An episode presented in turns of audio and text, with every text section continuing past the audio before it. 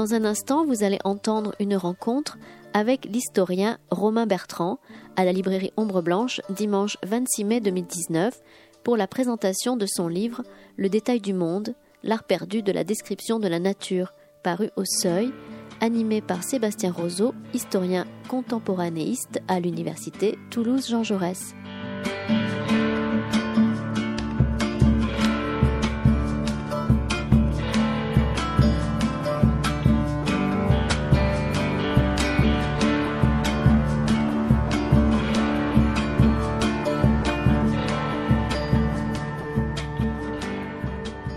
Euh, avant de lancer la discussion euh, avec euh, Romain Bertrand, qu'on remercie d'être venu jusqu'à Toulouse pour partager et discuter au sujet de son, dernier livre, Le détail du monde, je vais peut-être vous présenter rapidement pour ceux qui ne vous, connaîtraient pas. donc vous êtes historien, directeur de, recherche au CNRS et rattaché à Sciences Po Paris hein, jusque je ne dis pas de bêtises.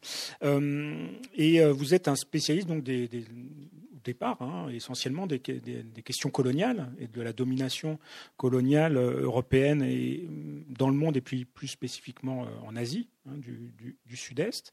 Alors, vous avez été l'auteur de nombreux livres, je ne vais pas tous euh, vous les citer, mais j'en ai retenu trois. Euh, qui euh, ont fait date, comme il convient de dire, et peut-être que le dernier fera date, euh, ça on ne peut pas le savoir encore. c'est l'histoire à parts égales, que peut-être vous avez déjà feuilleté ou, lu pour certains d'entre vous, qui date de, de 2011 et qui Bon, celui-ci est euh, très intéressant pour tous ceux qui, comme moi et comme tant d'autres, travaillent sur des logiques transnationales ou d'histoire globale, parce qu'elle euh, interroge la façon de, réfléchir à, une histoire qui soit une histoire euh, décloisonnée. Et c'est un ouvrage dans lequel, pour le dire en trois mots, hein, vous, vous contestez une vision trop européocentrée de, de l'histoire, hein, pour, le, pour le résumer très très vite.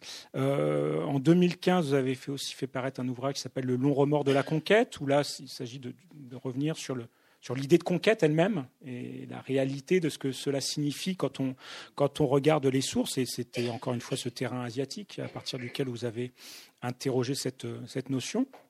Et puis donc euh, aujourd'hui, on vous reçoit pour un, ouvrage qui peut-être est assez euh, différent des autres, le détail du monde, et qui, euh, là, j'y vois une forme de parallèle, qui est sûrement un peu artificiel ou que j'ai reconstruit moi, mais autant l'histoire à part égale si j'ai bien compris, est une, remise en cause de l'européocentrisme. Euh, et le détail du monde, on peut le lire, et vous le dites d'ailleurs explicitement, comme euh, un rejet cette fois-ci de l'anthropocentrisme. Donc finalement, de, de, centralité que, que vous interrogez. C'est peut-être un des fils qu'on peut tirer euh, de cette, de cette, de cette liste d'ouvrages qui n'est pas donc exhaustive, je le disais. Donc ce que je propose, c'est d'animer la discussion en deux temps, en quelque sorte, ou deux ou trois temps. Une première qui, qui nous permettrait de cheminer un petit peu dans l'ouvrage, à travers les, trois parties qui, le, composent. Et puis, euh, en fonction du temps qui nous restera, de discuter de façon peut-être un peu plus large sur ce que votre livre nous dit euh, euh, aussi, à la fois de la façon dont on, on écrit l'histoire, dont on,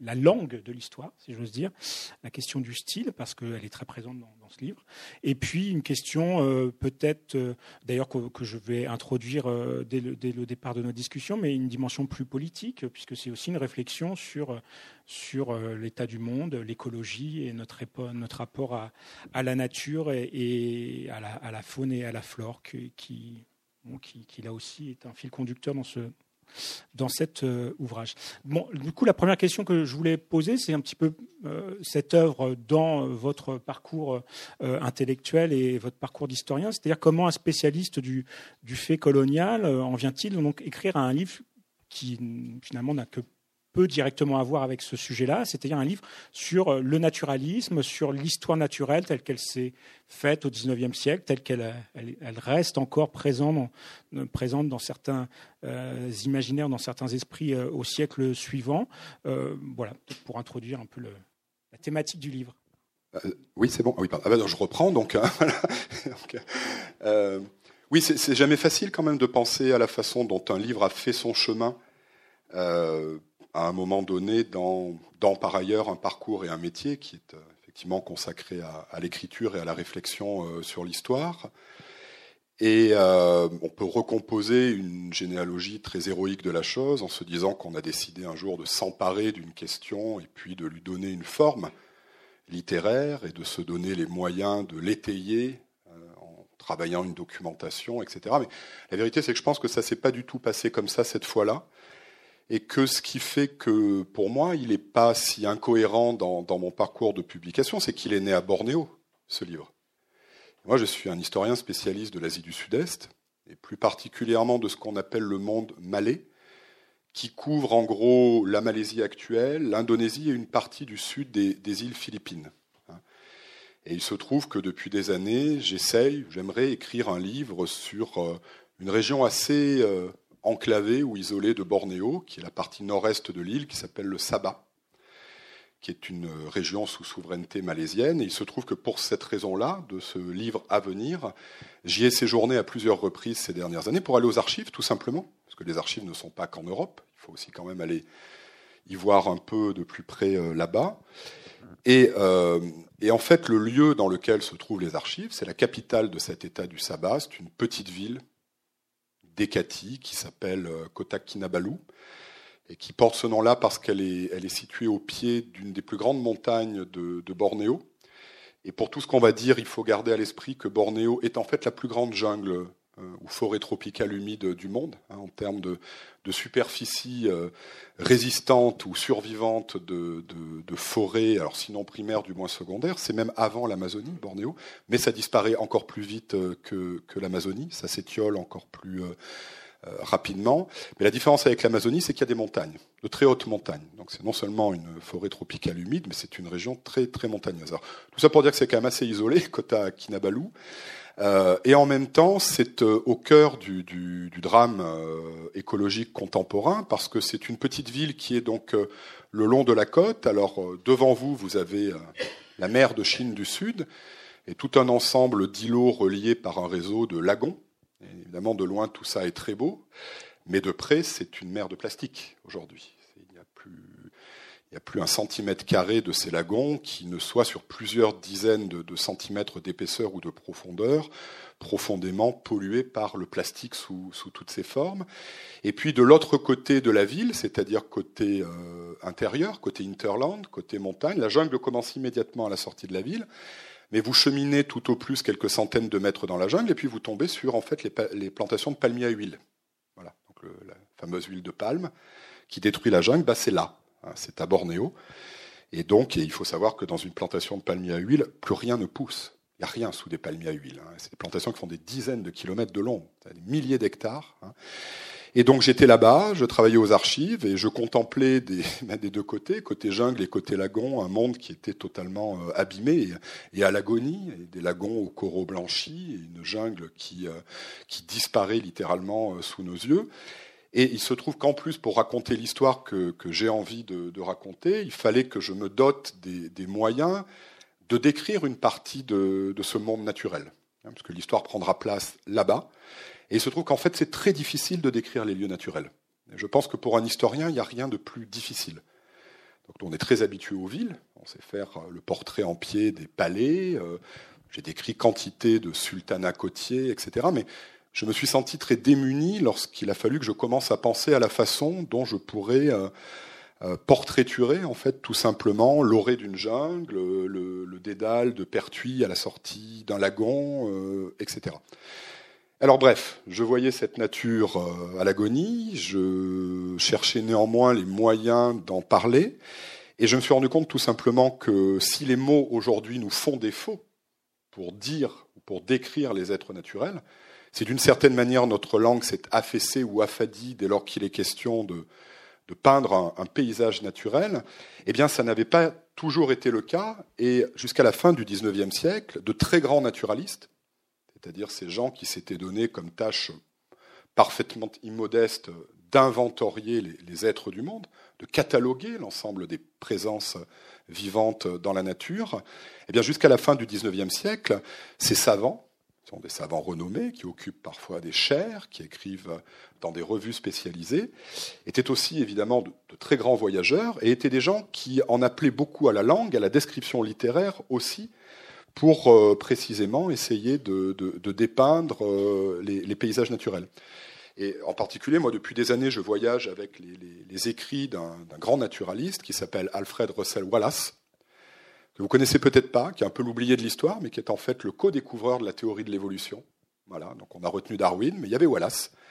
Et ils ont même découvert les mêmes choses euh, à quelques mois près la même année, hein, en 1855-1856. Mais alors que Darwin est installé confortablement dans son manoir euh, à Londres, eh bien à cette époque-là, Wallace, lui, est en Indonésie, et dans la jungle, et à Bornéo, et pas loin de là où j'étais. Et donc je voyageais en fait avec les, les mémoires euh, d'histoire naturelle de, Wallace.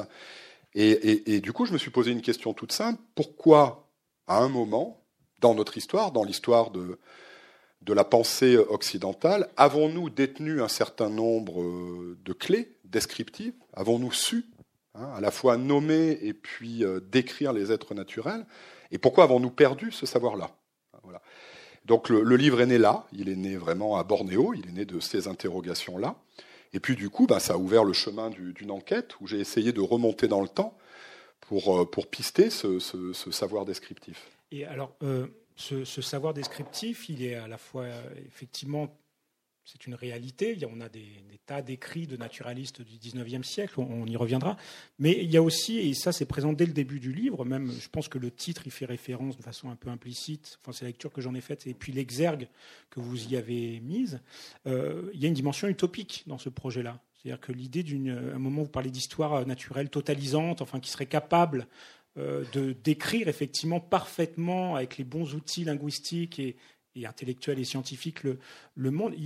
À la fois quelque chose qui nous renvoie à une réalité du 19e, mais il y a aussi quelque chose qui renvoie d'ailleurs à une discussion qui, qui est récurrente au cours de ces quatre jours, qui est la, dimension euh, parfois utopique euh, des, des, des, projets. Et là, arriver à décrire dans tous ces détails le monde, hein, puisque c'est un peu, je pense aussi ça le titre, est-ce que c'est réalisable en fait? C'est aussi la question que vous, que vous convoquez dans, cette, dans cet ouvrage et que vous ouvrez sur une citation euh, qui porte sur une histoire des utopies, si j'ai bien compris. La, brève euh, exergue qui, euh, qui évoque ces châteaux en Espagne. Oui, oui, oui. Oui, alors comme je vis en Espagne, évidemment, et que j'aime bien les clins d'œil, c'est aussi pour ça hein, que j'ai choisi cette, cet exergue. Mais oui, parce qu'en fait, de, quoi s'agit-il lorsqu'on parle de, de, de, cette langue de description des êtres naturels? Par quoi il faut entendre à la fois les, les, figures du vivant elles-mêmes, les végétaux, les minéraux, mais également le type de relation que chacune de ces présences tisse avec les autres. Eh bien, on parle d'un rêve, on peut l'appeler un rêve, ou une espèce d'idée folle. Humboldt disait ça. Humboldt disait J'ai la folle idée de décrire dans un seul livre eh l'ensemble de ce que nous savons du monde naturel, euh, depuis euh, les étoiles jusqu'aux mousses qui poussent sur les rochers. Donc cette idée d'une description en son ensemble ou en sa totalité du monde naturel, mais également d'une certaine façon détail par détail ou au cas par cas, chose après chose. Parce que l'idée, ça n'est pas simplement de nommer des espèces, c'est-à-dire comme euh, s'y attelle par ailleurs le savoir encyclopédiste et comme vont s'y atteler les savoirs de la classification des, règnes du vivant au XIXe siècle. Il ne s'agit pas seulement d'énoncer des listes de types, d'archétypes, hein, des noms d'espèces, mais il s'agit de décrire à chaque fois un être ou un paysage dans l'instant même de la rencontre avec lui et donc de son surgissement. Il y a, par exemple il y a une belle. Je peux vous lire un petit extrait. Comme ça, ça donnera le. Si, si j'ai pas perdu mes, petites notes parce que je, le faisais ce matin en, marchant au, jardin des plantes. Et du coup, ah pardon. Voilà. C'est un extrait euh, des, promenades de Rousseau. Hein, donc, peut-être qu'on a tous étudié. Bah, vous savez que Rousseau était un grand paranoïaque, qui était persuadé d'être euh, la cible de toutes les moqueries, de toutes les perfidies, de toutes les cabales politiques, ce qui n'est par ailleurs pas totalement faux. Et régulièrement, Rousseau cherchait des havres, des refuges, donc où se mettre à l'abri de, de ce qu'il imaginait être une conspiration menée contre lui. Et là, en 1765, donc il trouve refuge sur euh, l'île Saint-Pierre, au milieu du lac de Bienne, hein, près, de Berne. Et là, il décide de décrire la flore euh, de, cette île, mais d'une façon particulière. Donc je cite cet extrait. J'entrepris de décrire toutes les plantes de l'île sans en omettre une seule. avec un détail suffisant pour m'occuper le reste de mes jours. On dit qu'un Allemand a fait un livre sur un zeste de citron. J'en aurais fait un sur chaque gramène des prés, sur chaque mousse des bois, sur chaque lichen qui tapisse les rochers. Enfin, je ne voulais pas laisser un poil d'herbe, pas un atome végétal qui ne fût amplement décrit. En conséquence de ce beau projet, tous les matins après le déjeuner, j'allais une loupe à la main et mon systema naturae sous le bras, visiter un canton de l'île que j'avais pour cet effet divisé en petits carrés dans l'intention de les parcourir l'un après l'autre en chaque saison. La fourchure des deux longues étamines de la brunelle, le ressort de celle de l'ortie et de la pariétaire, l'explosion du fruit de la balsamine, mille petits jeux de la fructification que j'observais pour la première fois me comblaient de joie. Alors, ce qui est intéressant, là, il s'agit bien de, décrire ou de détailler la flore de ce bout d'île, mais il s'agit de le faire brin par brin. Non pas d'inventorier les espèces, de lister les espèces, et il s'agit de le faire brin par brin, saison après saison. C'est-à-dire état après état ou instant après instant. Alors, évidemment, c'est impossible. C'est impossible, mais l'intérêt de la chose, c'est, par le souci de la description, le temps pris à la contemplation du monde naturel et ce temps pris à contempler pour décrire est un temps qui ouvre un temps de l'attention au monde et donc du souci du monde. Voilà.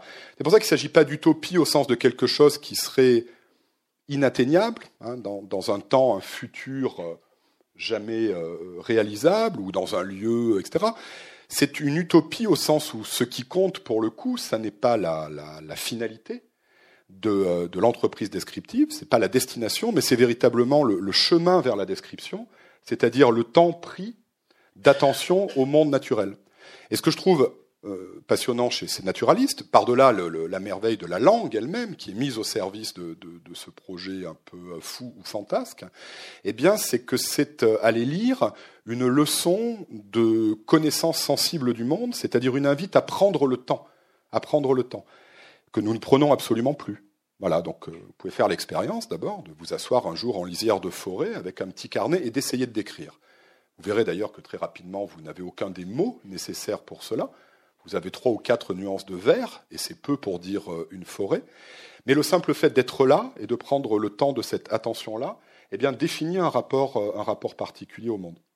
Et cette figure de Humboldt, hein, celui qui exprime le mieux ce qu'il appelle cette folle idée de décrire le monde en son ensemble et en, chacun de, ses états ou de ses existences, eh bien, c'est une figure, par exemple, qui est convoquée par Philippe Descola dans sa leçon inaugurale au, Collège de France. Leçon inaugurale au cours de laquelle il fonde ou refonde une anthropologie de la nature, qui est une chose dont finalement peu de gens euh, font, euh, font, cas il y a une vingtaine d'années, mais qui est devenue une réflexion évidemment très importante dans, les sciences humaines, eh bien c'est sous le, patronage ou le parrainage de Humboldt que se place euh, Descola.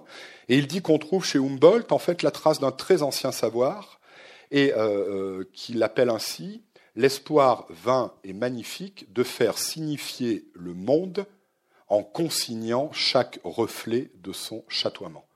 Chaque reflet. Voilà, l'inventaire des reflets. Donc oui, bien sûr, il est impossible, mais, mais, mais l'effort est d'une certaine manière ce qui compte. D'accord, ben, très, bonne, très bonne réponse à ma question sur l'utopie initiale. Alors, euh, dans ce livre, euh, il y a donc, euh, qui est subdivisé en trois parties, j'ai l'impression que vous tirez à chaque fois le, le fil à partir d'une trajectoire personnelle et d'une personnalité qui, qui euh, joue euh, un rôle important dans, cette, euh, dans ce rapport au monde et dans ce rapport à, la nature et à, la capacité d'en rendre compte, à la fois par le texte et puis par l'image, puisqu'on va voir qu'il y a aussi question de, de peinture. Peut-être qu'on peut, euh, reprendre rapidement, et sans déflorer le, livre, euh, quand même ces, trois moments, et commencer par le premier que vous avez euh, mentionné, cette personnalité effectivement peu connue, je crois que c'est pas lui faire injure, hein, de, Wallace, ce naturaliste anglais du, du, du, 19e siècle, qui a un parcours de vie assez remarquable, enfin qui commence dans, dans cette Angleterre du 19e siècle. Il va aller au Brésil, ce qui m'a particulièrement intéressé en, en 1800. 48. Et puis ensuite, il gagne cette Asie euh, que vous connaissez, que vous connaissez mieux, où il, euh, il va mener toute une série d'expéditions de, euh, scientifiques, hein, comme on disait à, l'époque, avec cette ambivalence dans la façon dont vous en rendez compte, parce que c'est à la fois des parcours de vie assez extraordinaires, et puis c'est une accumulation de savoir et de connaissances profondément remarquable, mais vous le, mentionnez, peut-être vous pouvez vous arrêter un peu sur cette dimension aussi, euh, c'est au prix de ce que vous appelez vous-même un carnage. Euh, c'est-à-dire que ce sont des gens qui, effectivement, abattent par dizaines, voire centaines, euh, des espèces animales. Vous avez cette belle expression que je ne connaissais pas d'amour apache, peut-être vous pourrez l'expliquer pour évoquer ce, parcours assez extraordinaire, effectivement, de Wallace sur les terres du monde. Alors, l'expression amor apache, personne ne la connaît, c'est une expression mexicaine.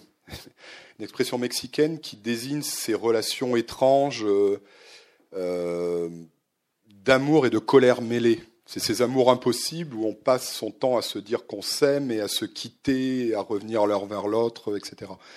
Et je l'utilise effectivement pour parler de ce rapport particulier à la nature qui se noue au sortir du XVIIIe siècle et surtout au XIXe siècle, et qui fait que dans le temps même où où on la célèbre, où on s'évertue à la décrire, où on la qualifie euh, de sublime et d'admirable, eh bien, on exerce à son encontre des déprédations de plus en plus systématiques et, massives. Hein.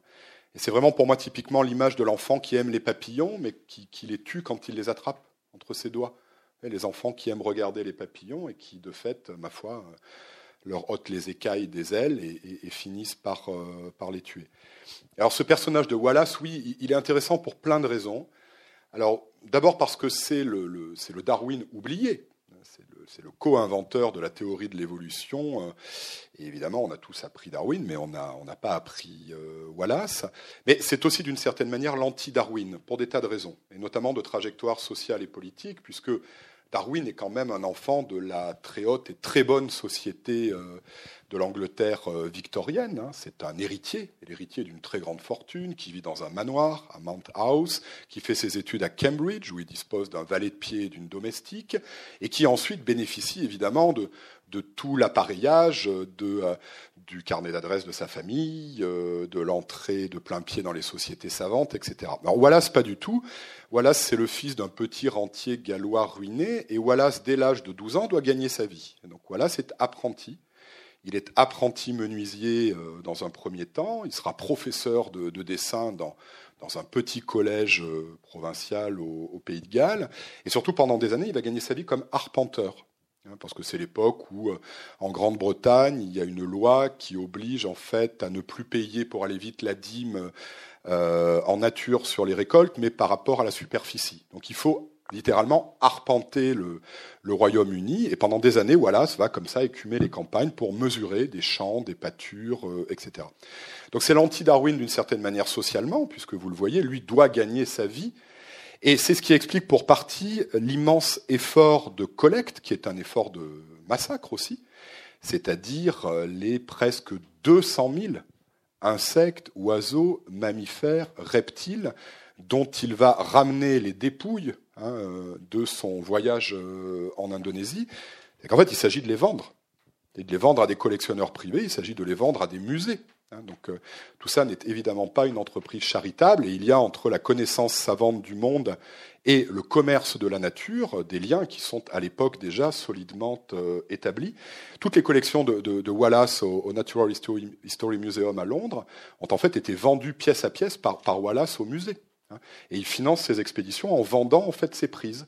Et donc il passe des journées, des nuits entières à, épingler les insectes qu'il a collectés, euh, à dépouiller et préparer les, oiseaux, euh, à éviscérer les orang-outans qu'il a lui-même chassés et abattus pour vendre leurs dépouilles euh, à, des musées. Et, dans le même temps, c'est un formidable écrivain des choses de la nature. Il n'y a pas de page plus émouvante que les pages de Wallace sur, euh, sur la jungle à, Bornéo. Donc là, l'ambiguïté est totale. Hein. La capacité à, s'émerveiller et à partager son émerveillement face à un paysage naturel. Et puis, d'un autre côté, ce petit métier de la mort, qui est celui tout de même des naturalistes euh, collecteurs du, euh, du 19e siècle. Et le dernier point qui le sépare de Darwin, c'est car Darwin, on en a fait évidemment beaucoup autour de son voyage autour du monde, le voyage sur le Beagle. D'abord, Darwin voyage en première classe quand même hein, sur le Beagle, c'est pas dans l'entrepont. Et puis le tour du monde aura duré en gros euh, huit mois. Hein. Voilà, se passe quand même quatre ans en Amazonie, pas n'importe où. il remonte le Tapajos, etc. il va passer des mois entiers euh, très haut euh, donc sur les affluents amazoniens, parfois quasiment seul, enfin dans, des conditions qui étaient tout de même assez, assez difficiles. Quatre ans en Amazonie et ensuite huit ans en Indonésie. Voilà. c'est probablement le voyageur du 19e siècle qui voyage aussi longtemps, sans tomber malade et sans mourir, dans l'archipel indonésien pendant huit années, Wallace va circuler de Bornéo aux Moluques, de Java à Sulawesi, jusqu'aux côtes de la Papouasie, etc. Et donc c'est un homme aussi qui, euh, voilà, euh, voyage presque une douzaine d'années euh, sur, sa carrière naturaliste. Donc c'est un, amoureux aussi du voyage. Euh, alors pour, pour avancer, puis pour garder du temps euh, pour, pour la discussion, on va, on va avancer un peu dans le, dans le livre. Il y a un autre couple, en quelque sorte, que vous mettez en scène dans le deuxième chapitre, qui s'intitule le, bleu des choses. Euh, c'est celui du, peintre et de son mécène, si j'ose dire. Louis, je crois que c'est Louis Tiner, hein, ça, qui est donc un peintre français et euh, qui a lui aussi une origine sociale euh, intéressante euh, et qui contraste avec son mécène, donc qui deviendra en 1900 dans des conditions peut-être que vous pouvez rappeler intéressantes, qui sont celles de l'exposition universelle de 1900 à, Paris, qui rencontre donc son mécène, qui est Albert Ier de Monaco, et qui lui aussi a une image que vous brouillez un petit peu dans ce, dans ce livre, puisque on considère comme un des fondateurs comme ça d'une préservation des milieux naturels et notamment aquatiques, là où il a été un farouche prédateur et destructeur, si j'ose dire, de, cette euh, même nature. Est-ce que vous pouvez nous parler un peu de ce couple, là aussi très, très atypique, alors très différent de, Darwin et, et, Wallace, euh, qui, qui n'étaient pas si proches, mais là, euh, quand même deux figures mm. qui se côtoient et qui sont très différentes. Oui, parce qu'en fait, le, principe du livre est le suivant. Il y a trois chapitres qui sont en fait trois essais et qui scandent les trois temps de l'histoire de l'étiolement de ce rêve, de ce grand rêve d'histoire naturelle. Donc c'est un peu euh, vie et mort du grand rêve de Humboldt. Hein. Et donc ce, deuxième chapitre caractérise un temps au sortir du, du 19e et au début du, du 20e siècle, euh, où déjà ce savoir s'est étiolé, mais où surtout ce sont, c'est d'une certaine manière durci, institué, jusqu'à ne plus même être questionné. Euh, ce rapport qui est tout, sauf naturel ou évident, entre la connaissance du monde naturel et la mise à mort des êtres du monde naturel. Et alors, il y a ce personnage, effectivement, d'Albert Ier de Monaco. Tout ça est parti d'une chose très simple. Moi, je pars toujours de choses très simples. Je suis allé visiter un jour une très belle exposition au musée de la chasse à Paris, qui était consacrée au peintre qui a accompagné le prince Albert Ier de Monaco tout au long, pendant plus d'une dizaine d'années, de ces grandes campagnes euh, océanographiques. Et donc, il avait à bord de ces bâtiments euh, de recherche, hein, donc euh, l'Hirondelle, la Lys, etc., de, la Baltique jusqu'à la Méditerranée en passant par les Açores, eh bien, le prince Albert Ier de Monaco avait à bord de, de ces navires un peintre qui s'appelait Louis Tiner et qui en fait croquait les prises, hein, les cachalots, les tortues marines, etc. Et l'exposition était organisée autour des toiles de ce peintre, qui sont des toiles d'ailleurs tout à fait euh, fascinantes hein, en termes de, technique euh, euh, picturale. Et il y avait évidemment tout le discours, qui est un discours assez puissant institutionnellement, sur Albert Ier de Monaco, fondateur de l'océanographie moderne, mécène de la science, pionnier de la préservation de l'environnement, etc., etc. La principauté de Monaco continuant tout de même euh, a déployé assez largement ce discours-là. Mais il se trouve que dans cette exposition, il y avait aussi quelques pièces tirées des archives du Palais de Monaco qui étaient sous verre, et il y avait notamment euh, ouvert euh, pleine page le, carnet de chasse d'Albert Ier de Monaco. Albert Ier de Monaco, pionnier de la défense de l'environnement, etc., et un carnet de chasse. Et alors, je m'arrête, je regarde, etc. Et le carnet de chasse est tenu sur une trentaine d'années, donc un carnet de chasse comme en tenaient tous les, tous les nobliaux euh, chasseurs euh, du XIXe siècle, c'est-à-dire c'est vraiment la liste des cartouches tirées, du nombre de pièces tuées, la description, euh, jour après jour, semaine par semaine, etc. Le carnet couvre à peu près presque 30 ans de chasse, hein, et sur, cette page qui, qui, nous est montrée, là, le document est exposé, il est dit que le prince, en 30 ans, a fait près de 20 000 prises. Il a tué près de 20 000 animaux, oiseaux, mammifères, euh, etc., en 30 ans. Alors, du coup, je fais de rapides calculs, etc. Ça nous amène quand même à quelqu'un qui tirait à peu près 200 cartouches par jour. et qui tuait plusieurs milliers de pièces de gibier par an. Et il se trouve, je le, je le confesse, que moi, quand j'étais enfant, pendant quelques années, jusqu'à la fin de mon adolescence, j'ai chassé avec mon père. Parce que je suis un enfant des campagnes et que mon grand-père chassait, mon père chassait, etc. Moi, j'ai jamais tiré plus de 20 cartouches dans une journée. Et j'ai rarement tué plus d'une pièce de gibier euh, dans une partie de chasse. Donc ça voulait dire tout simplement que le prince Albert Ier de Monaco était ce que dans les métiers de la chasse on appelle un viandard, c'est-à-dire un tueur frénétique qui abattait systématiquement tout ce qui se présentait à lui. Et le pire, c'est qu'il ne s'agit pas seulement des sarcelles et des canards du pays picard, où il allait particulièrement chasser, mais il s'agit d'à peu près toutes les espèces qui étaient déjà des espèces en voie d'extinction au début du XXe siècle. Donc il est allé chasser le bison dans le Wyoming, euh, il est allé chasser euh, le phoque euh, tacheté sur la banquise, il est allé abattre de petits pigeons bleus, qui est une espèce qui a quasiment disparu aujourd'hui au Maroc, etc., etc. Donc le prince était en lui-même un bel exemple de ce rapport totalement ambigu à la nature, hein, avec un discours de préservation assez ronflant, et puis la réalité d'une pratique de déprédation qui était. Et alors le dernier point, c'est le peintre lui-même, parce que le peintre aussi m'a intéressé. Alors Albert Ier de Monaco, c'est probablement tout de même le souverain le plus conservateur de l'Europe de la fin du XIXe siècle.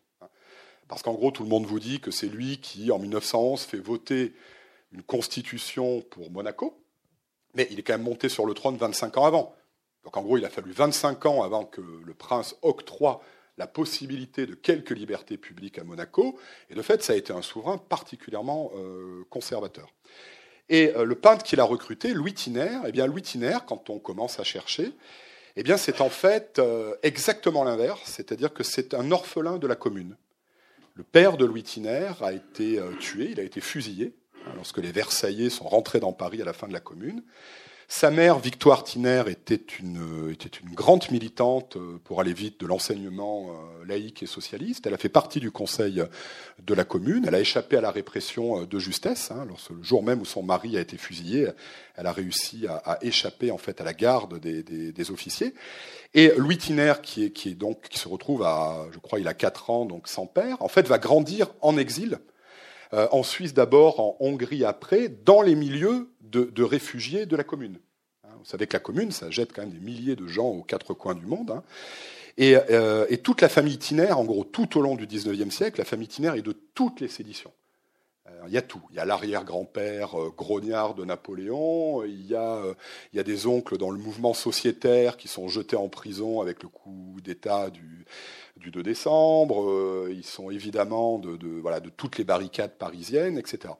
Et donc évidemment, le couple m'a amusé, c'est-à-dire le prince le plus conservateur d'Europe, qui, euh, qui en fait beaucoup sur son rapport à la nature, qui pourtant est tout de même un peu plus complexe que ce qu'il paraît. Et puis à ses côtés, quand même, ce type, alors ça se voit physiquement, je veux dire, le prince Albert Ier de Monaco est évidemment toujours euh, tiré à quatre épingles, une petite moustache à la française, etc. C'est un espèce d'ours, quoi, avec une barbe énorme, toujours avec le même gilet de velours côtelé. Eh bien, c'est, voilà, cet étrange couple social va, voyager comme ça pendant plus de dix ans, effectivement, aux quatre coins du monde. Très bien. Donc ça, ça nous amène effectivement, euh, pour poursuivre ce, cheminement et arriver au, dernier, à la dernière partie et en dire quelques mots là aussi, euh, à ce, donc ce dernier temps de cette relation qui se, délite et que que vous décrivez à travers ces, différents, ces trois moments euh, qui scandent le, livre. Et donc là, on revient à l'Angleterre, en quelque sorte, avec euh, là aussi une, personnalité euh, dont j'ignorais tout, hein, je, dois le dire. celui que je, prends la formule que j'utilisais à la fin, qui conclut, je crois, la partie. Hein, le, le, premier et le dernier sociologue à parler la langue des oiseaux. Peut-être que vous pouvez donc, en quelques mots, là aussi, nous expliquer euh, ce sociologue bien particulier qui, à la fois, euh, reprend cet, un peu cet idéal en observant autant les oiseaux qu'il aime à observer les hommes, euh, avec la même attention et, la même, et le même intérêt. Pardon. oui, parce qu'en fait, une, des grandes particularités de, ce rêve d'histoire naturelle, de la description en sa totalité et, au cas par cas du monde, c'est également ce compagnonnage et même ce, dialogue soutenu des, décennies durant entre d'un côté le, monde des lettres et des arts et de l'autre côté le monde de ce que nous appellerions aujourd'hui les sciences. La grande particularité de Humboldt, par exemple, c'est que c'est un homme qui est un passionné du chiffre, de la mesure du monde. Hein. Humboldt ne se déplace jamais sans sa dizaine de caisses d'instruments qui lui servent à tout mesurer du monde. Hein. altitude, latitude, longitude, pression atmosphérique, jusqu'aux teintes du ciel, hein, ce qu'on appelait les cyanomètres, qui étaient des nuanciers du bleu du ciel. Et donc Humboldt est un homme qui passe sa vie dans des carnets, des milliers de pages de carnets, à tout noter Hein, de, la mesure du monde. Mais c'est aussi quelqu'un qui a un art littéraire certain, et c'est quelqu'un, par exemple, qui s'est beaucoup entretenu avec Goethe, avec Goethe et Schiller, rencontre célèbre en 1794-1796 à Jena, Jena qui est l'une des grandes capitales de l'Europe savante de l'époque, et qui est une conversation sur les moyens littéraires de la description du monde naturel. Et donc pendant très longtemps, jusqu'au sortir du XIXe siècle, eh bien, il n'y avait pas d'une certaine manière d'opposition tranchée entre la description du monde par les mots, et donc l'art du romancier ou celui du poète, et même celui par les couleurs du peintre, et puis la description scientifique du monde par la mesure, par le chiffrage, euh, etc. Et ce qui euh, s'éteint ou, disparaît euh, au sortir du XIXe siècle, c'est ça. C'est cette espèce de très vieux compagnonnage, on pourrait dire, entre les mots et les chiffres, ou entre l'art et, et les sciences. Et ce personnage de Tom Harrison, c'est d'une certaine manière, moi c'est les personnages qui m'intéressent beaucoup, c'est un personnage à contre-temps. Parce que dans les années 1950, il n'est plus possible d'être à la fois poète et botaniste. Il n'est plus possible d'être à la fois ornithologue, archéologue et romancier. Alors que c'était le propre des grandes figures de l'histoire naturelle comme Wallace jusque dans les années 1880. Eh bien, Tom Harrison, donc cet anthropologue, essaye d'être tout cela encore. Alors, je dis par ailleurs, c'est un, type qui était un bonhomme détestable. Donc, euh, c'était un égotiste forcené, un alcoolique violent. Euh, donc, il ne faut pas non plus idéaliser Tom Harrison, qui a quand même laissé euh, une réputation assez sulfureuse derrière lui. Moi, j'ai croisé sa route il y a plus de 25 ans parce que il a été, des, il a été le, le, conservateur du musée du Sarawak, qui est l'autre province malaisienne au nord de Bornéo. Donc, on revient en Angleterre, mais surtout, en fait, on revient à Bornéo. Et euh, Tom Harrison, c'est ce personnage intéressant parce que d'une certaine manière, il continue euh, à vouloir faire exister ce rêve d'un dialogue entre art et science, ou d'une histoire naturelle qui euh, décrit d'un même mouvement les non-humains, en l'espèce les oiseaux, c'était un passionné d'ornithologie, et les humains, qui essaye de faire œuvre d'ornithologie et d'ethnologie d'un même mouvement, à une époque où ça n'est tout simplement plus possible, et en tout cas plus admis. Et Tom Harrison, en fait, c'est le côté un peu euh, plus technique de la chose, mais euh, il a joué un rôle très important dans l'histoire de la sociologie, qui est un rôle totalement oublié, parce qu'en fait, au, début des années 1930, il crée, avec une poignée de, condisciples d'Oxford et de Cambridge, qui étaient tous en fait des dropouts, des gens qui n'ont jamais eu leur diplôme et qui ont passé beaucoup plus de temps dans, les pubs que dans les salles de cours, il crée une organisation qui s'appelle le Mass Observation, et euh, qui est euh, la volonté de faire ce qu'il appelle l'anthropologie de nous-mêmes, c'est-à-dire d'utiliser les outils de l'observation ethnologique, hein, celle qu'on applique aux sociétés lointaines à l'époque, hein, dans le Pacifique, en Afrique, mais aux sociétés européennes elles-mêmes. Et donc il décide d'implanter un petit groupe d'observateurs et d'enquêteurs dans une ville manufacturière du, nord de l'Angleterre qui s'appelle Bolton, et à ces enquêteurs et observateurs, ils demandent chaque jour d'aller épier sur leur lieu de vie, donc aux abords des pubs, des champs de course, à la sortie des usines, les milieux populaires. Hein. Et ils fondent d'une certaine manière une sociologie des milieux populaires avec des outils très très modernes, parce qu'en fait, la, grande nouveauté de, la sociologie de Harrison, c'est qu'il s'agit surtout de ne poser aucune question aux gens qu'on observe. Voilà, à l'époque où l'école de Chicago va inventer tous les protocoles d'enquête, où voilà, ce qu'on appelle aujourd'hui la sociologie consiste beaucoup à poser des questions aux gens. Et Harrison dit mais il faut absolument pas poser de questions aux gens, parce que d'abord les gens mentent. Hein. donc si en gros vous allez demander aux gens sur le pas de leur porte le matin combien de cigarettes ils fument, de bières ils consomment ou de maîtresses ils fréquentent, ils vont évidemment vous mentir. Donc ça n'a strictement aucun intérêt ce genre de, d'enquête et de pourcentage. En revanche, il faut les observer. Et Harrison, qui est un passionné d'ornithologie, dit en fait il faut les observer comme on observe les oiseaux. Il faut décrire leur déplacement. Minute après minute. Et cette organisation de recherche, le Mass Observation, va en fait produire des milliers de rapports qui sont simplement des descriptions de lieux publics. on place deux observateurs à tel endroit, dans telle ruelle, ou sur telle place, hein, le matin à 8 heures, et jusqu'à 20 heures, ils consignent, minute après minute, voilà, j'en cite de grands extraits, euh, c'est assez fascinant hein, quand même. Donc voilà, 8h20, euh, l'apparition du laitier, les gens qui partent au travail, 8h40, ceci, etc.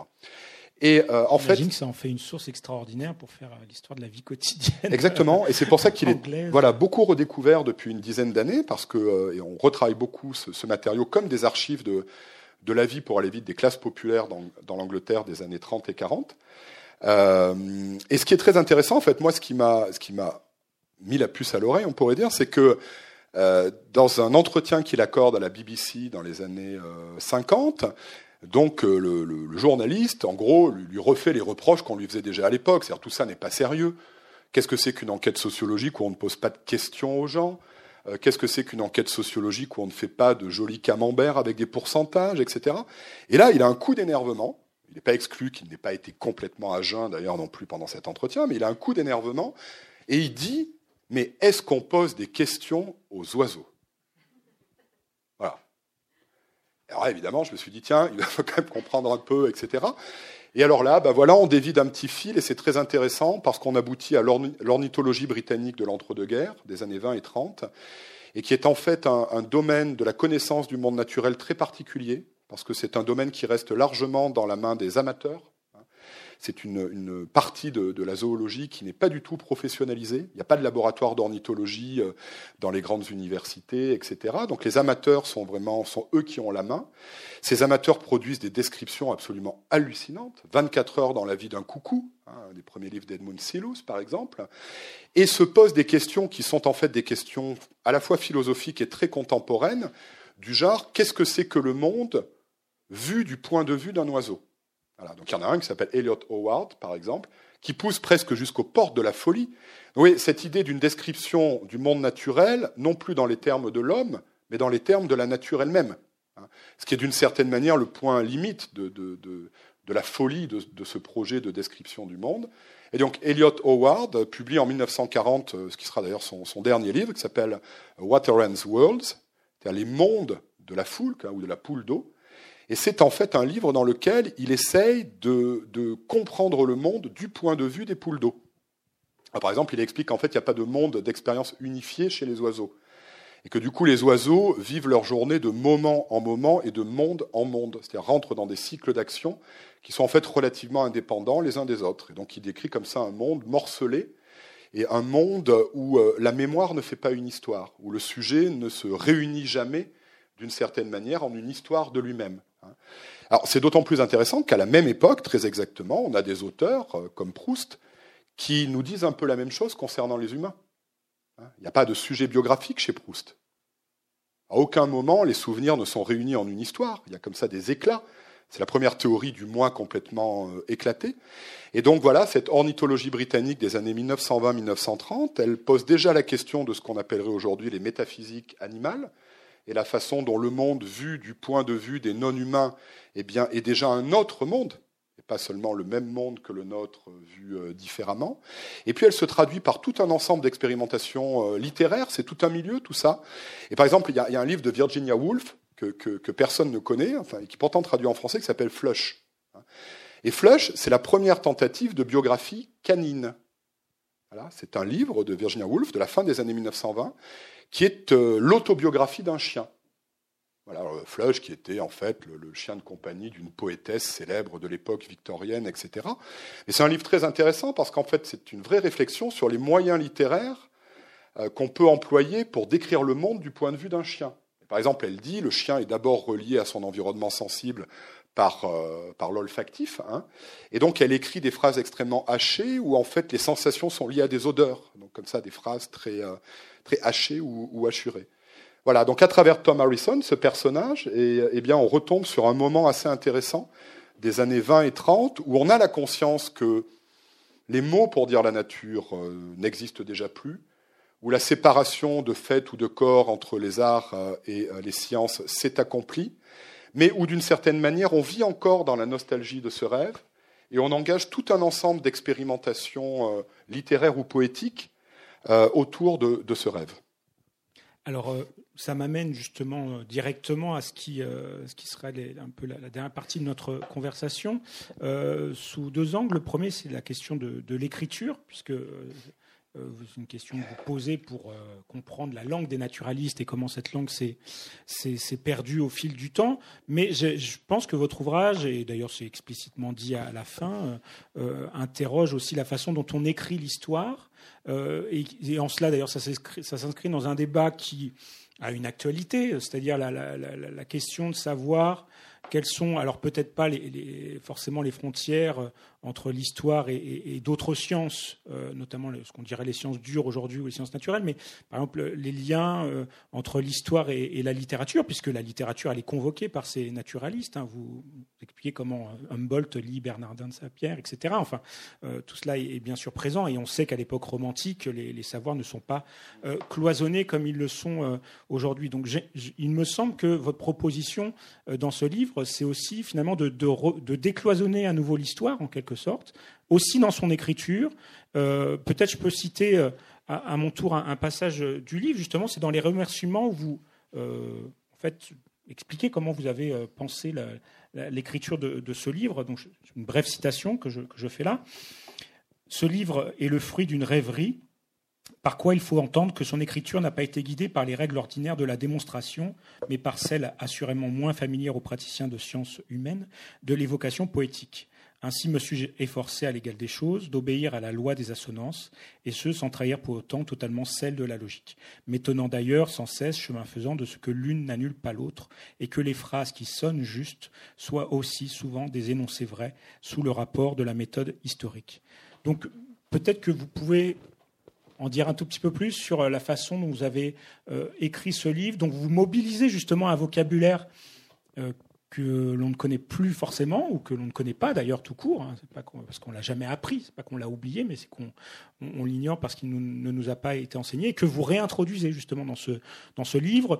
Par exemple aussi le choix euh, d'écarter les notes qui sont bien présente parce que l'administration de la preuve doit être faite, mais euh, voilà, elle n'interrompt pas en quelque sorte le, fil de, la lecture qui se veut un fil plus, plus poétique. D'ailleurs, vous faites référence à Francis Ponge, etc., dont on n'a pas parlé, mais dont on aurait pu aussi euh, dire des choses. Est-ce que vous pouvez nous en dire un peu plus sur cette façon dont vous avez écrit euh, le livre?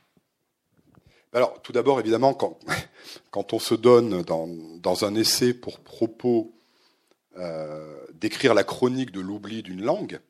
Par quoi il faut entendre l'oubli d'un lexique? Et de fait, aujourd'hui, euh, voilà, des, termes comme élytre, tarse, ocelle nous sont devenus euh, assez étrangers. Et qui sait encore ce qu'est la prêle, ce qu'est un chabot Vous voyez, la liste des mots que nous n'avons plus est longue déjà. Mais il faut aussi entendre des questions de scansion et de syntaxe, parce que ce qui est très intéressant chez, ces gens, comme Bernardin de Saint-Pierre, comme Humboldt, comme Wallace encore, qui essayaient de décrire la nature, c'est que ce qui les intéressait, ça n'était pas seulement de mettre dans le récit tout ce qu'ils avaient sous les yeux, mais c'était de rendre leur récit à l'unisson de ce que tous, depuis Goethe, ils appelaient la prose du monde. Hein, c'est de retrouver les rythmes de la nature. Voilà. Ce qui passe par exemple par des usages euh, qui nous seraient euh, aujourd'hui très peu familiers, de la scansion et de la ponctuation des jeux de ponctuation dans, la description. Donc c'est une histoire plus compliquée qu'il n'y paraît, cette question de la description littéraire de la nature. Ce n'est pas seulement de mots dont il s'agit, mais également de rythme, de scansion, euh, etc. Alors évidemment, je dis ça, c'est quand on se donne pour objet euh, cela dans un essai, sans vouloir être à la hauteur de, ceux que l'on cite, il faut tout de même faire un effort particulier dans, la langue. Hein. Ne serait-ce précisément que pour introduire, alors je rassure le lecteur potentiel, il n'y a pas 20 mots inconnus par page, il y en a peu, mais de temps en temps, il y a des mots que j'avance sans volontairement en donner la définition, pour que précisément le lecteur euh, éprouve la réalité de la perte de, ce lexique-là. Hein. Euh, et euh, ça nous amène au deuxième temps de votre question, donc en gros, histoire et littérature. Bon. Moi, moi je, Bon, je vous donne mon sentiment sur ce débat-là. Je pense un sujet, effectivement, euh, qui depuis... Euh, ça, fait 20 ans qu'on est habité par cette question-là, que les historiens sont travaillés par la tentation littéraire, que les romanciers viennent chasser sur les terres factuelles de l'histoire, etc. Mais en l'état, depuis quelques années, c'est un débat qui est totalement enlisé dans une seule chose qui est la question du fictionnel, les frontières de la fiction. C'est un peu comme ce que la, psychologie de comptoir appelle aujourd'hui les relations toxiques. Il y a d'un côté le romancier euh, naturaliste, au sens littéraire du terme, et puis il y a d'autre côté l'historien positiviste. Ils font chacun de leur côté des choses euh, magnifiques, sont des gens très bien, mais quand vous les mettez ensemble, c'est généralement une catastrophe. Voilà. Pourquoi? Parce que l'historien positiviste va reprocher au romancier naturaliste de faire euh, mal euh, avec les faits et donc de jouer avec la vérité historique, au risque évidemment de paver la voie à tous les révisionnismes. Et puis, inversement, le romancier, lui, va accuser l'historien de ne pas se donner les moyens de bâtir un récit qui entraîne le lecteur, etc. Mais ce qui est intéressant, c'est que finalement, ça veut dire que la question littéraire de l'histoire s'est réduite au fil des années à une espèce de face-à-face entre le romancier et l'historien, disons positiviste au sens un peu, euh, ancien du terme. Et euh, c'est un débat qui n'a pas beaucoup de sens parce qu'il faudrait s'entendre sur les frontières du fictionnel et il se trouve que la chose est un peu plus compliquée que, que ce qu'on croit a priori. Et c'est précisément pour ça que je pense que l'évocation poétique est une manière de sortir de ce face-à-face-là. Hein là, la question n'est pas de savoir ce que sont les frontières de la fiction, ce qu'il est permis au romancier de faire avec le matériau de l'historien, ce qu'il est permis à l'historien de faire avec les outils littéraires euh, du romancier. Il s'agit d'emprunter à la poésie ce qui, pour moi, est, en tout cas pour la poésie du XXe siècle, une de ses marques de fabrique, c'est-à-dire un rapport à la langue qui est un rapport de scrupule. Voilà, parce que en tout cas chez les poètes que, je cite beaucoup là, chez Francis Ponge, chez René Char, chez Philippe Jacotet, chez D.H. Lawrence, qui est un peu l'équivalent de Francis Ponge dans l'Angleterre des années 1920, euh, eh bien, la poésie, c'est tout sauf rajouter des images, sauf en faire trop, sauf mettre encore des choses sur les choses avant de leur mettre des mots dessus. Hein. Ce sont des auteurs qui, au contraire, essayent d'épurer la langue jusqu'à saisir au plus près une nuance, un reflet, un éclat, etc.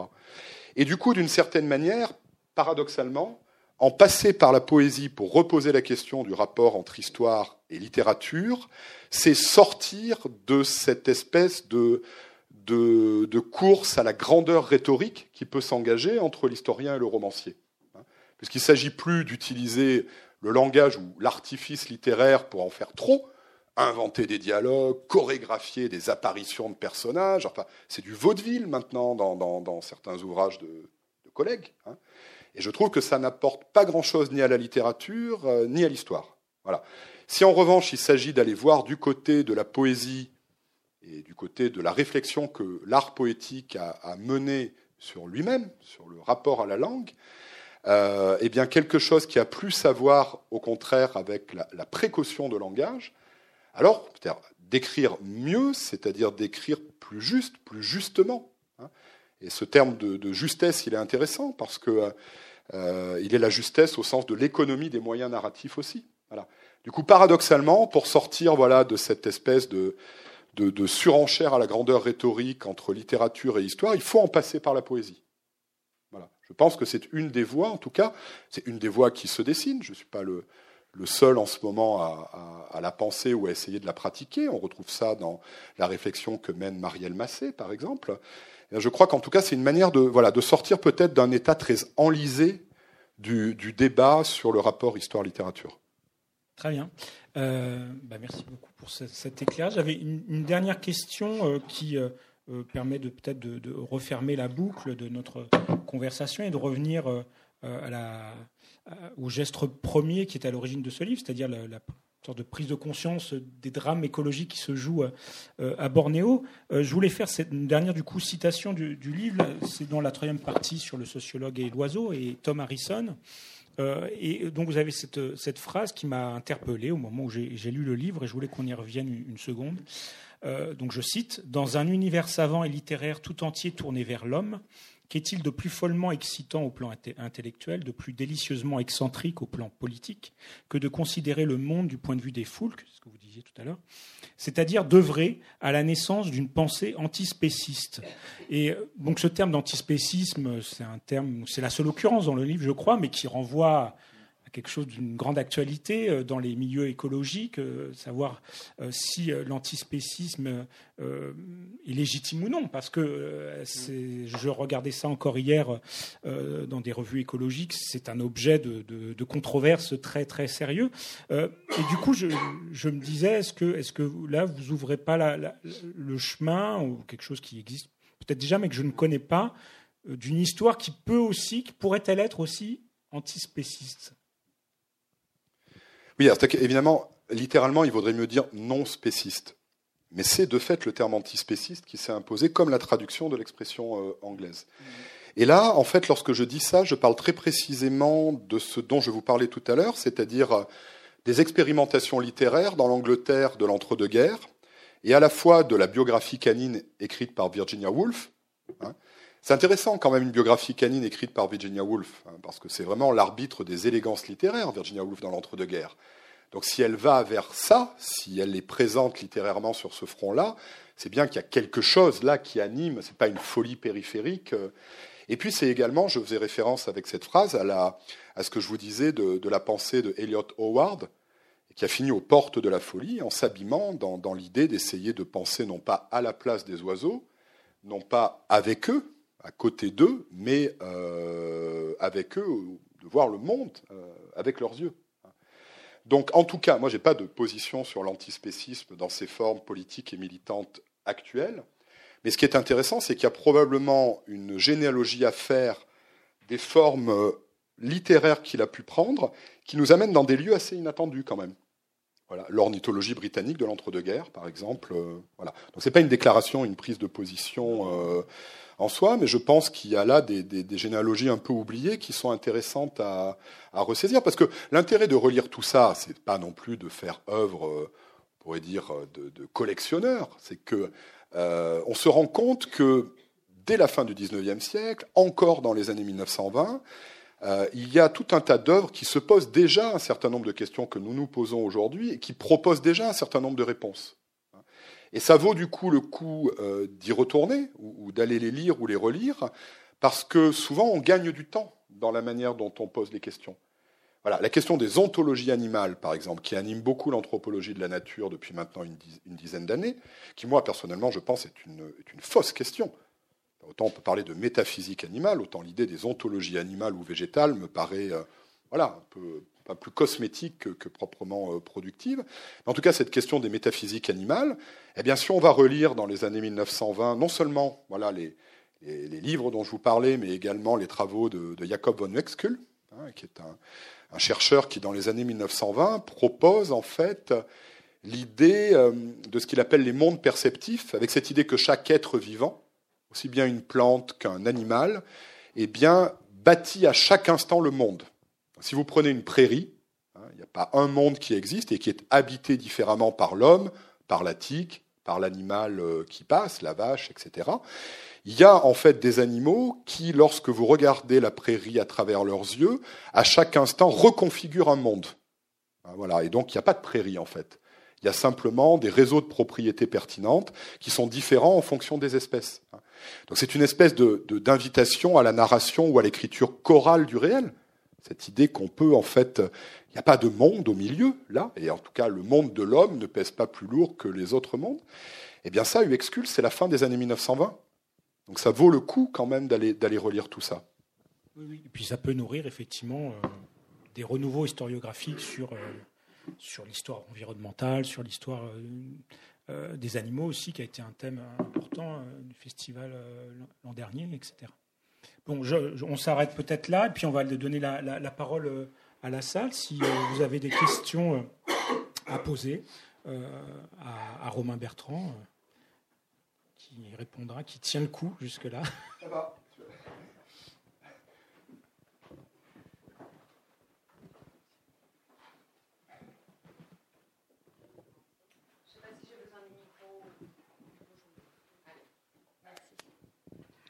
Un grand merci pour cette présentation qui donne vraiment envie de se plonger dans le livre et qui fait effectivement écho à la fois des thématiques euh, abordées l'an dernier et puis à d'autres thématiques qui ont été abordées dans le cadre de, l'ensemble du festival en fait. Euh, c'est par rapport aux images, moi, que j'avais une question. Mais alors, donc, je n'ai pas lu le livre, mais je m'interroge. Évidemment, j'ai vu la couverture, et tout de suite, quand je pense à, cette question de euh, euh, voilà, arriver à, faire une sorte d'inventaire du monde dans ses détails, d'en de, d'en rendre compte. Il y a l'outil de la langue et, voilà tous les, problèmes que ça peut aussi poser. Donc on est dans une, on essaye de le faire et la poésie comme aussi élément, le langage poétique comme élément pour pour tendre vers cet objectif. Euh, et, qu'en est-il de la, de, des images, puisqu'il est question à un moment euh, de, ce couple avec le peintre Et euh, moi, je pensais dans l'Antiquité à cette rivalité qu'il y a entre la poésie et la, peinture. Et, et j'avais également en tête, quand je pense à savoir naturaliste, à toutes ces planches de Buffon, etc. donc, je ne sais pas s'il en est question dans votre livre ou si vous abordez cette relation entre les mots et les images.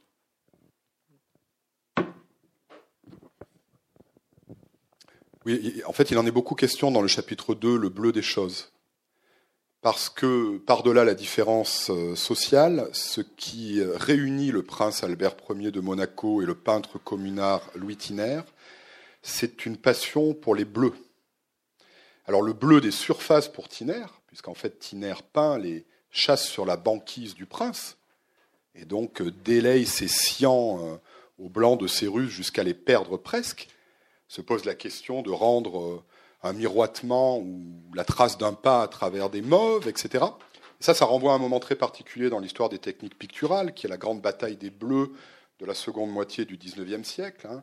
C'est-à-dire qu'il y a des bleus qui permettent des effets de couleur très intéressants, mais qui sont hors de prix pour, euh, pour les peintres ordinaires. On invente les pigments de synthèse, on se bat autour du bleu guillemet, et on fait du bleu en fait la couleur primaire par excellence.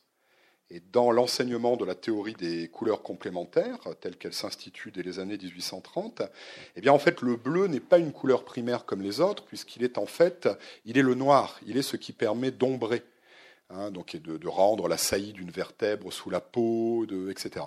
Donc avec Louis Tiner, on a une réflexion proprement euh, picturale sur le bleu des surfaces, et puis chez le prince Albert Ier de Monaco, on a une obsession avec le bleu des grands fonds, le bleu des profondeurs alors pour des raisons également politiques, puisqu'en fait, pour Albert Ier de Monaco, ce qui est merveilleux dans les grandes profondeurs, dans les abysses, eh bien, c'est qu'en gros, on ne se pose pas la question d'avoir des assemblées démocratiques, des parlements et autres foutaises. Ce sont les races les plus fortes qui règnent, sans constitution, et c'est un monde où, euh, ben voilà, c'est le darwinisme évolutionniste, etc. Les plus forts l'emportent et ça ne choque personne. Voilà. Je fais toute une exégèse d'un livre du, prince Albert Ier en ce sens-là, qui est en fait un peu de traité politique des, euh, profondeurs. Dans ce chapitre, le bleu des choses, donc avec cette idée que le bleu n'est jamais exactement une couleur comme les autres. Euh, euh, et on le retrouve dans la réflexion d'une quantité appréciable de poètes, et notamment chez, chez Ponge. S'il y a bien une couleur qui met Francis Ponge au tourment, c'est le bleu c'est le bleu, parce que précisément, le bleu, c'est l'ombre et la lumière. Ça n'est pas seulement, euh, c'est l'entour des choses, et ça n'est pas seulement une des propriétés de surface des, des, euh, objets. Il y a la question, par exemple, des nuanciers des naturalistes. Parce que la planche naturaliste ne résout aucune question en termes de circulation et de partage du savoir, si préalablement, les naturalistes ne se sont pas accordés les uns avec les autres sur euh, le codage d'un certain nombre de nuances. il y a de grandes batailles de nuanciers au fil du XIXe siècle. il y a un nuancier célèbre qu'utilisent tous les naturalistes, dont Darwin lors de son voyage sur le Beagle, qui est en fait le, nuancier de Syme et Werner. Hein, Werner était un, était un spécialiste de l'étude des sols, qui a comme ça voilà, fait un nuancier qui est un, un document absolument fascinant parce que, alors il s'agit de nommer une couleur, mais surtout d'illustrer cette couleur par des exemples pris dans les différents règnes.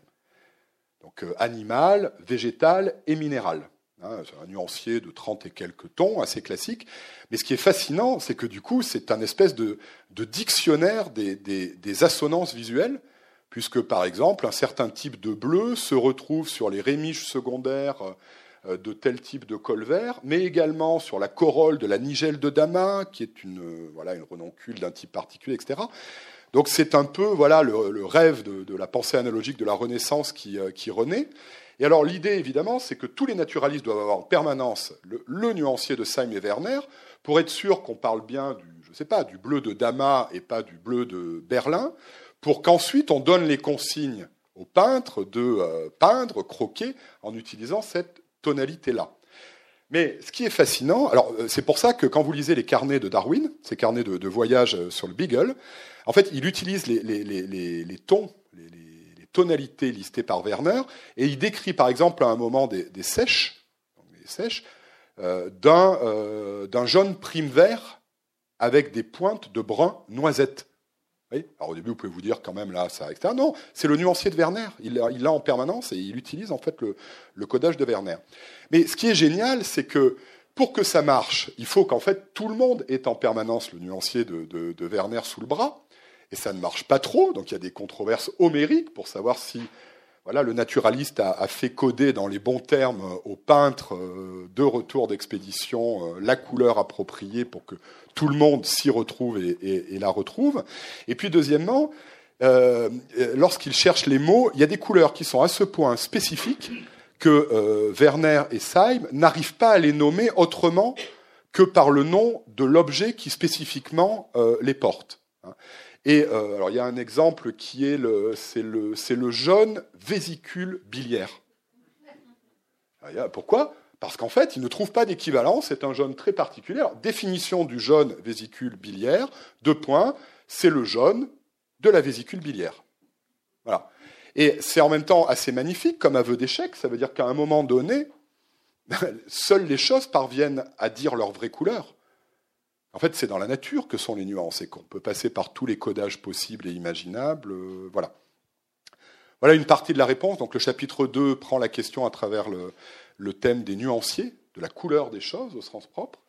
Donc de l'entreprise naturaliste jusqu'aux évocations et aux impasses poétiques des années 30-40. Euh, et puis il y a un dernier truc, mais je ne vais pas en parler là, parce que c'est, mais c'est dans les années 1920 et 1930 euh, l'usage de la photographie l'usage de la photographie. Alors, il faut voir que d'entrée de jeu, de toute façon, le dessin, le croquis, la peinture ou la photographie, dans la tradition d'histoire naturelle de Humboldt ou de Bernardin de Saint-Pierre, etc., ne règle aucun problème, puisqu'en fait, il ne s'agit pas de croquer être par être le monde, mais état par état, et donc dans son mouvement.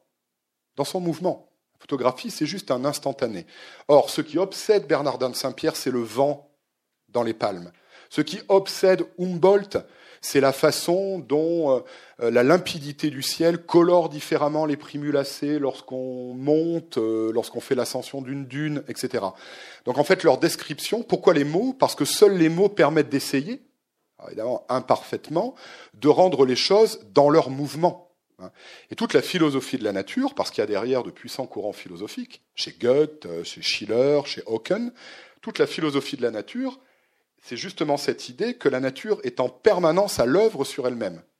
Hein, ou comme disaient les philosophes de la nature allemands dans les années 1820-1830, la philosophie naturelle, donc l'histoire naturelle, c'est la science de l'éternelle transformation de Dieu dans ses œuvres. Donc ça bouge. Et évidemment, jusqu'aux années 20-30, on n'a quasiment pas de film animalier. Ça c'est intéressant, d'ailleurs la naissance du film animalier, c'est c'est précisément dans ces années-là, et ça a à voir avec les ornithologues britanniques et avec Elliot Howard et, euh, ces gens-là. Mais il y, a une, photographie, et il y a notamment une micro-photographie des êtres naturels. Deux noms très célèbres, il y a Blossfeld.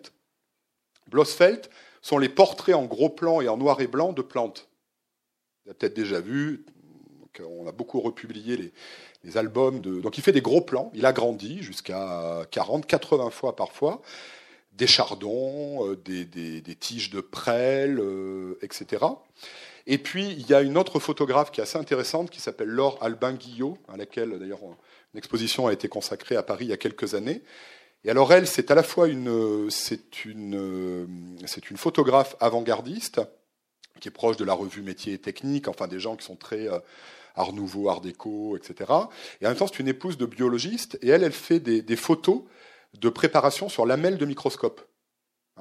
Et alors, ce qui est très frappant, aussi bien chez Blossfeld et ses portraits en gros plan de, végétaux que chez euh, Albin Guillot et ses agrandissements de, préparation euh, microscopique, eh c'est que, euh, en fait, ça rend d'une certaine manière des êtres totalement isolés, abstraits de leur milieu.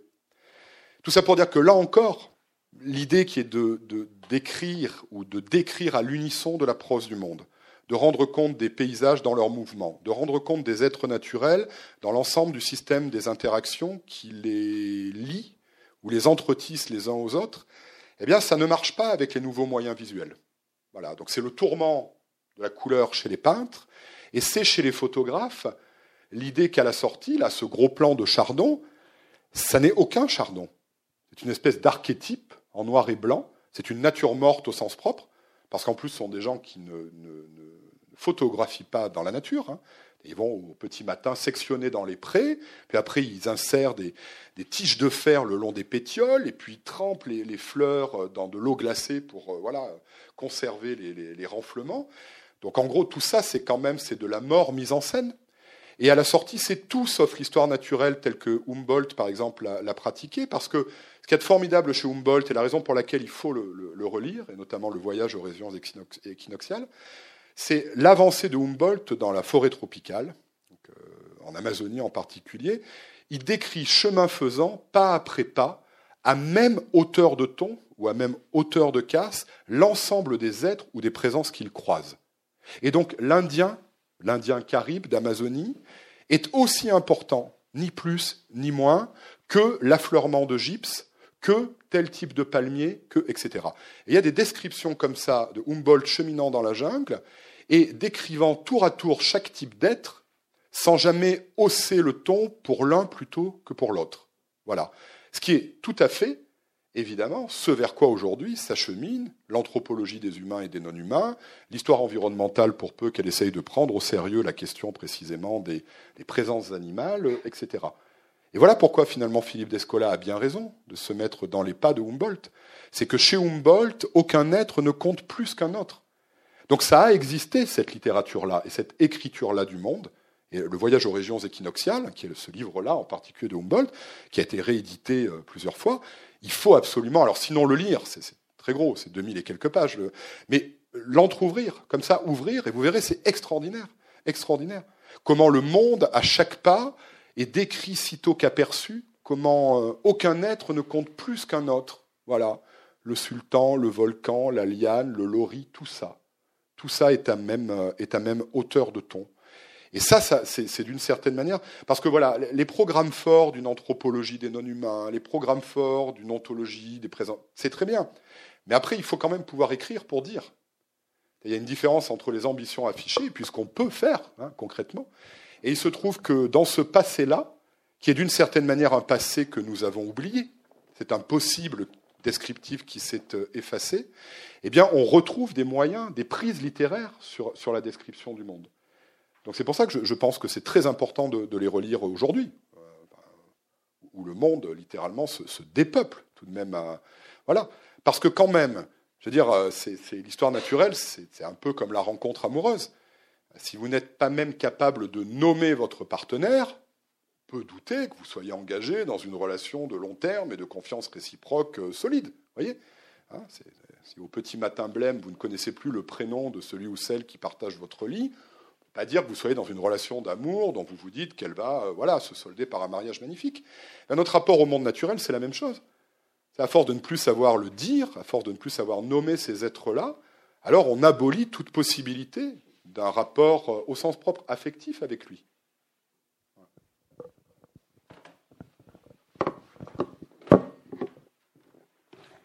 S'il vous plaît, pour écrire votre livre, vous avez fréquenté des naturalistes?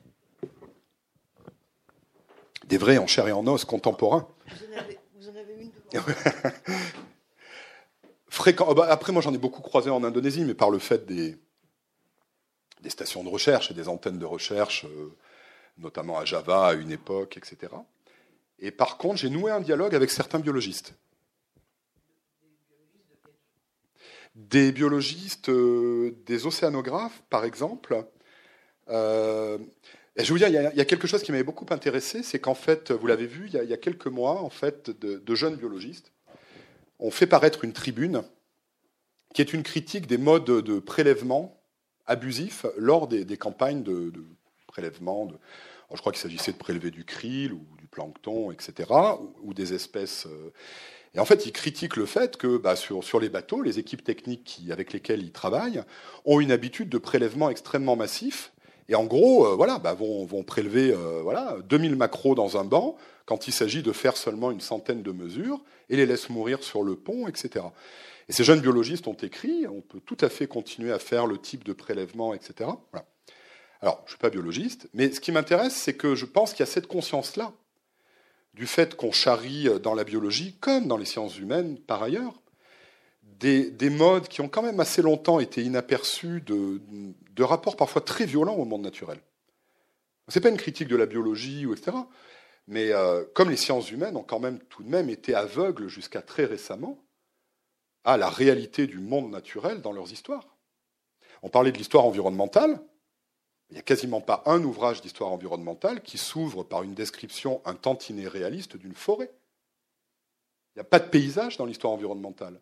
Vous avez des livres entiers qui vous font l'histoire d'un lieu, et parfois magnifiquement, et qui en même temps ne le décrivent jamais. Vous voyez?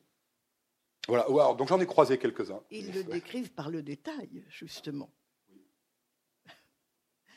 Oui, parce que donc je suis réaliste, je suis naturaliste, et la lecture de votre livre a été, a été totalement euh, un amour apache. Parce que tout à la fois, j'ai totalement admiré la façon dont vous aviez euh, pénétré euh, ce monde des sciences naturelles, qui n'est pas le vôtre a priori, et, mais enfin, vous l'avez bien assumé. Et puis, par ailleurs, de temps en temps, vraiment, vous m'avez mise en colère terriblement en particulier dans vos relations avec le scalpel. Ça, je comprends très bien la réaction affective, mais enfin, les naturalistes ont été obligés de passer par le scalpel, jusqu'à mieux comprendre le, problème de, l'évolution, justement, parce que on n'a pas établi la théorie de, l'évolution uniquement en observant des, des becs d'oiseaux. Et alors, à ce sujet, je voudrais vous demander ce que vous mettez dans cette phrase. Or, les scarabées, les hommes, je vous signale que je suis entomologiste. Euh, or, les scarabées, les hommes, les animaux, les plantes, les minéraux ne se ressemblent jamais plus qu'en profondeur. Sitôt qu'on les ouvre, ils sont les mêmes. Ou alors, mais c'est un problème de langage. Mhm. Ou alors je suis tellement scientifique, euh, naturaliste que moi je, je comprends cette phrase au niveau d'une naturaliste. Qu'est-ce que vous, vous mettez dans cette phrase? Il y a plein de choses dans, dans, ce que vous dites. Euh. D'abord le fait que souvent on lit la destinée des êtres beaucoup plus facilement ou beaucoup mieux en regardant leur surface les entailles, les scarifications nées des luttes, euh, etc. Et deuxièmement, sur, le fond, il ne s'agit pas du tout, d'ailleurs je le dis à la fin, il ne s'agit pas de récuser les savoirs de l'incision et de penser qu'il a fallu en passer par le prélèvement, par l'incision, etc., pour connaître. Mais attendez, posons-nous la question de savoir à qui cela a tant servi, après tout À nous, les humains, à comprendre le monde naturel? Très bien. Mais du point de vue de la nature, finalement, Beaucoup de sociétés ont entretenu pendant longtemps des rapports à la nature complexes, ont développé des classifications étonnamment sophistiquées. À Bornéo, chez les Iban, 40 termes différents pour désigner la croissance du riz à ses différents stades, etc., etc., sans en passer à aucun moment par ce qui a été, ben oui, la face du. Voilà. C'est-à-dire que ça nous donne aujourd'hui les moyens de réparer le tort que nous avons causé à la nature de sauvegarder des espèces, d'essayer de restaurer des milieux naturels. Mais le fait est que, pour commencer, ce péril-là, nous l'avons créé. Oui, enfin, là, ce que vous venez de dire, il y a Lévi-Strauss qui le dit très bien dans la, qui le dit très bien dans la pensée sauvage. Bon, je suis d'accord avec vous. Euh, mais j'ai rien contre le scalpel, mais c'est notre histoire à nous, ça, le scalpel. Ah ben, oui, mais ça, c'est notre problème avec la notion de savoir. Euh, et Bon. Mm. D'accord, ça, on ne jamais. Mais on va, non, mais ça, engage vers autre chose. Mm. C'est que vous, donc vous fustigez beaucoup les naturalistes qui ont abusé. C'est totalement vrai, ils ont abusé. Mais néanmoins, ils ont apporté un savoir, ils ont apporté des collections de références dans les muséums qui sont euh, absolument admirables et dont, l'homme euh, a besoin. Mm. Et pour moi, il y a une vertigineuse différence mm. entre ces abus de ramassage d'animaux dont vous parlez et qui sont exacts et ce qui se passe à l'heure actuelle. Tous les problèmes qui à l'heure actuelle concernent, euh, qui concernent l'écologie, c'est, ça ne se place pas au niveau de l'animal, ça se place, au niveau des biocénoses, c'est-à-dire des milieux entiers que l'on détruit. Et quand on dit détruire milieu, c'est pas, on ne détruit pas un animal ou une espèce animale, on détruit tout un ensemble d'animaux très spécialisés dans un certain milieu. Ça, c'est très grave. C'est irreconstituable. Parce qu'il il faudrait reconstituer les sols, euh, les, végétaux. Les, Mais, mais, vous savez, je ne pense, pas que je, je pense pas que je fustige les naturalistes. Je, ah, je l'ai vécu comme ça. J'ai un amour immense pour Wallace. Sinon, j'aurais pas passé. Apache avec votre livre.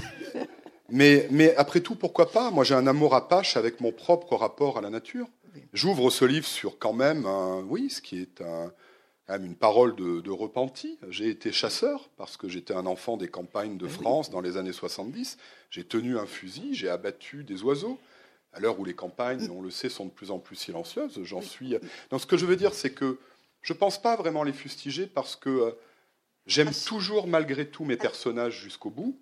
Et en plus, je m'inclus, et j'en fais l'aveu, dans la condamnation de cet étrange, tout de même, rapport que nous avons bâti du savoir avec la nature. Voilà, donc. Euh, oui, euh, je vous assure que je ne suis pas très fier d'avoir été obligé de travailler en disséquant. Mm. Il a bien fallu. que Je travaille. Et puis, bon, c'est le problème, tout le problème des savoirs. Ça, c'est, mm. certain. Mais je les aime quand même. Je, enfin, je... Oh, mais je n'en doute pas. je, je n'en doute pas, mais moi, quelques... Bien, il y a quelques phrases que je n'ai pas aimées, en particulier votre chute du premier, votre chute du premier chapitre avec les mains sales. Bon, mais vous voyez, je crois que vous auriez dû plus fréquenter quand même des, des naturalistes. Oui, mais non, parce que c'est ah aussi, soyons honnêtes, c'est une agréable équivoque, l'idée que ce livre porte en fait sur la nature. Oui. Sur les choses. Oui. Je pense, moi, personnellement, que pas du tout. Non, mais il est Je pense qu'il porte sur le rapport que les mots nous permettent, euh, nous permettent de tisser avec les choses. Je pense que c'est un livre sur les mots. Oui, mais c'est c'est d'ailleurs ce qui est agréable, si vous voulez, ce qui m'a été très agréable, c'est cette façon de sans cesse euh, dévier vers l'art, vers le, un, certain vocabulaire. En parlant de vocabulaire, je mm. vous signale que les mm. mots dont vous parlez, que, dont vous dites que tout le monde les a oubliés, euh, moi, tous mes collègues possèdent ces mots-là. Omatidi, euh, Stars, euh, je ne sais plus ce que vous citez encore. Mais c'est d'une familiarité extraordinaire. Oui, mais pour vous. donc vous n'avez pas fréquenté des naturalistes, vous auriez dû. Enfin. Non, mais là je parle du rapport général que nous entretenons, nous. À... Il, faut, il, faut, dire aussi qu'on a bien tué, bien tué l'enseignement des sciences naturelles. Donc le vocabulaire. Y, compris, mais bien sûr, mais si, si pour le coup ce livre était un plaidoyer politique pour quelque chose, ce serait précisément pour un retour de l'enseignement des sciences et de l'histoire ah. naturelle en primaire et en secondaire. Voilà. J'ai un petit garçon qui a 9 ans et qui n'a jamais fait ce que nous, nous faisions encore, c'est-à-dire des sorties d'histoire naturelle. On a amené les enfants dans la forêt, on, etc. Donc, euh, quand on dit que ce, rapport au langage de la description euh, du monde naturel s'est étiolé, c'est pas ça, s'est pas arrivé comme ça. C'est-à-dire qu'il y, a y a aussi des, raisons institutionnelles fortes. Et moi, par exemple, quand il y a eu les premières grèves des jeunes euh, pour le climat, contre la non prise en compte politique du problème du réchauffement climatique, et le ministère de l'Éducation, évidemment, en quelques semaines, a répondu et a dit Mais oui, c'est vrai, c'est très important. Voilà, nous allons organiser une journée par an de réflexion sur la crise écologique. Alors, tout de même, on se dit Ça veut dire qu'il n'y en avait pas. C'est comme ça fait des dizaines d'années qu'on ne parle même pas à nos enfants à l'école de ce qui est leur avenir immédiat. Et deuxièmement, on en est là, un jour par an. Un jour par an, on va parler de la fin du monde. Bah, c'est sympa. Donc voilà, moi, mon seul plaidoyer, en tout cas, serait pour qu'on qu'on réintroduise des, des formes d'enseignement du rapport à la nature. Ça, oui, j'en suis euh, atterré. Enfin, en résumé, j'ai lu votre livre du premier mot au dernier mot en étant passionnée, mais réactive. Est-ce qu'il y a une, dernière question? Alors oui, ce sera la dernière. Bonjour. Euh, pour s'écarter et pour aller vers des choses peut-être un peu plus légères, vous avez euh, dit que voilà, c'était donc parti euh, très longuement. Est-ce qu'il avait des connaissances médicales qui lui ont permis d'éviter la maladie justement et, les, dangers de, de ces expéditions Ben non. pas particulière, non. Et puis il n'y avait pas non plus de. N'y a pas de prophylaxie anti-paludéenne particulièrement efficace non plus dans les années 1840, donc en fait il n'y a pas grand-chose à faire. Et de fait, beaucoup des gens qui accompagnent Wallace pendant ses expéditions, aussi bien sur l'Amazone qu'en Indonésie, meurent, dont son frère, dont son jeune frère, qui, l'avait rejoint en fait, qui a couru la jungle avec lui pendant un an, et évidemment, qui dévoré par, par les mauvaises fièvres est mort. Euh. Non, non, c'est. Alors, après, on peut toujours poser la question de manière différente, c'est-à-dire est-ce que Wallace est devenu le grand naturaliste qu'il est devenu euh, parce qu'il a survécu ou est-ce que c'est parce qu'il a survécu qu'on le connaît? Parce que beaucoup étaient de grands naturalistes, mais sont morts avant d'avoir fini leur entreprise de, collecte ou leur campagne de. Voilà. C'est que Wallace, c'est un peu la partie émergée. C'est la success story. Mais en fait, ils étaient très nombreux. Et ce qui est frappant quand on lit les carnets de voyage de Wallace, c'est que même à 200 km euh, en amont sur l'affluent d'un voilà, perdu euh, de l'Amazone, etc., ils croisent d'autres naturalistes. Il y a des dizaines de, types, des Britanniques, des Allemands, des Français, qui arpentent la jungle. Ils se croisent, ils sont plus ou moins en concurrence, euh, etc. Et donc, pour vous répondre, non, non, non, non. Je ne vois pas qu'il ait de connaissances euh, particulières. Et en fait, il a dû développer, d'ailleurs, mais comme c'est le cas aujourd'hui encore, une certaine résistance naturelle au paludisme qu'il a été très tôt impaludé, et puis après il avait des épisodes, il décrit des épisodes de fièvre assez typiques, quoi, fièvre tierce, carte, etc. Mais il a quand même survécu huit ans dans les mers de l'est de l'archipel indonésien. Et c'est quand même en soi assez remarquable, parce que là, ça vous dit peut-être rien, mais quand même voyager des Moluques aux côtes de la Papouasie, euh, surtout à l'époque, c'était... Oui, donc c'est assez remarquable sa survie. Voilà. parce que Darwin a huit mois sur le Beagle, mais en cabine première classe quand même. Vous voyez? Là, là, 8 ans dans la jungle. Bien, bah, on va remercier donc euh, Romain Bertrand pour cette, euh, cette discussion. Vous remercie également d'être venu euh, en ce dimanche. Et puis.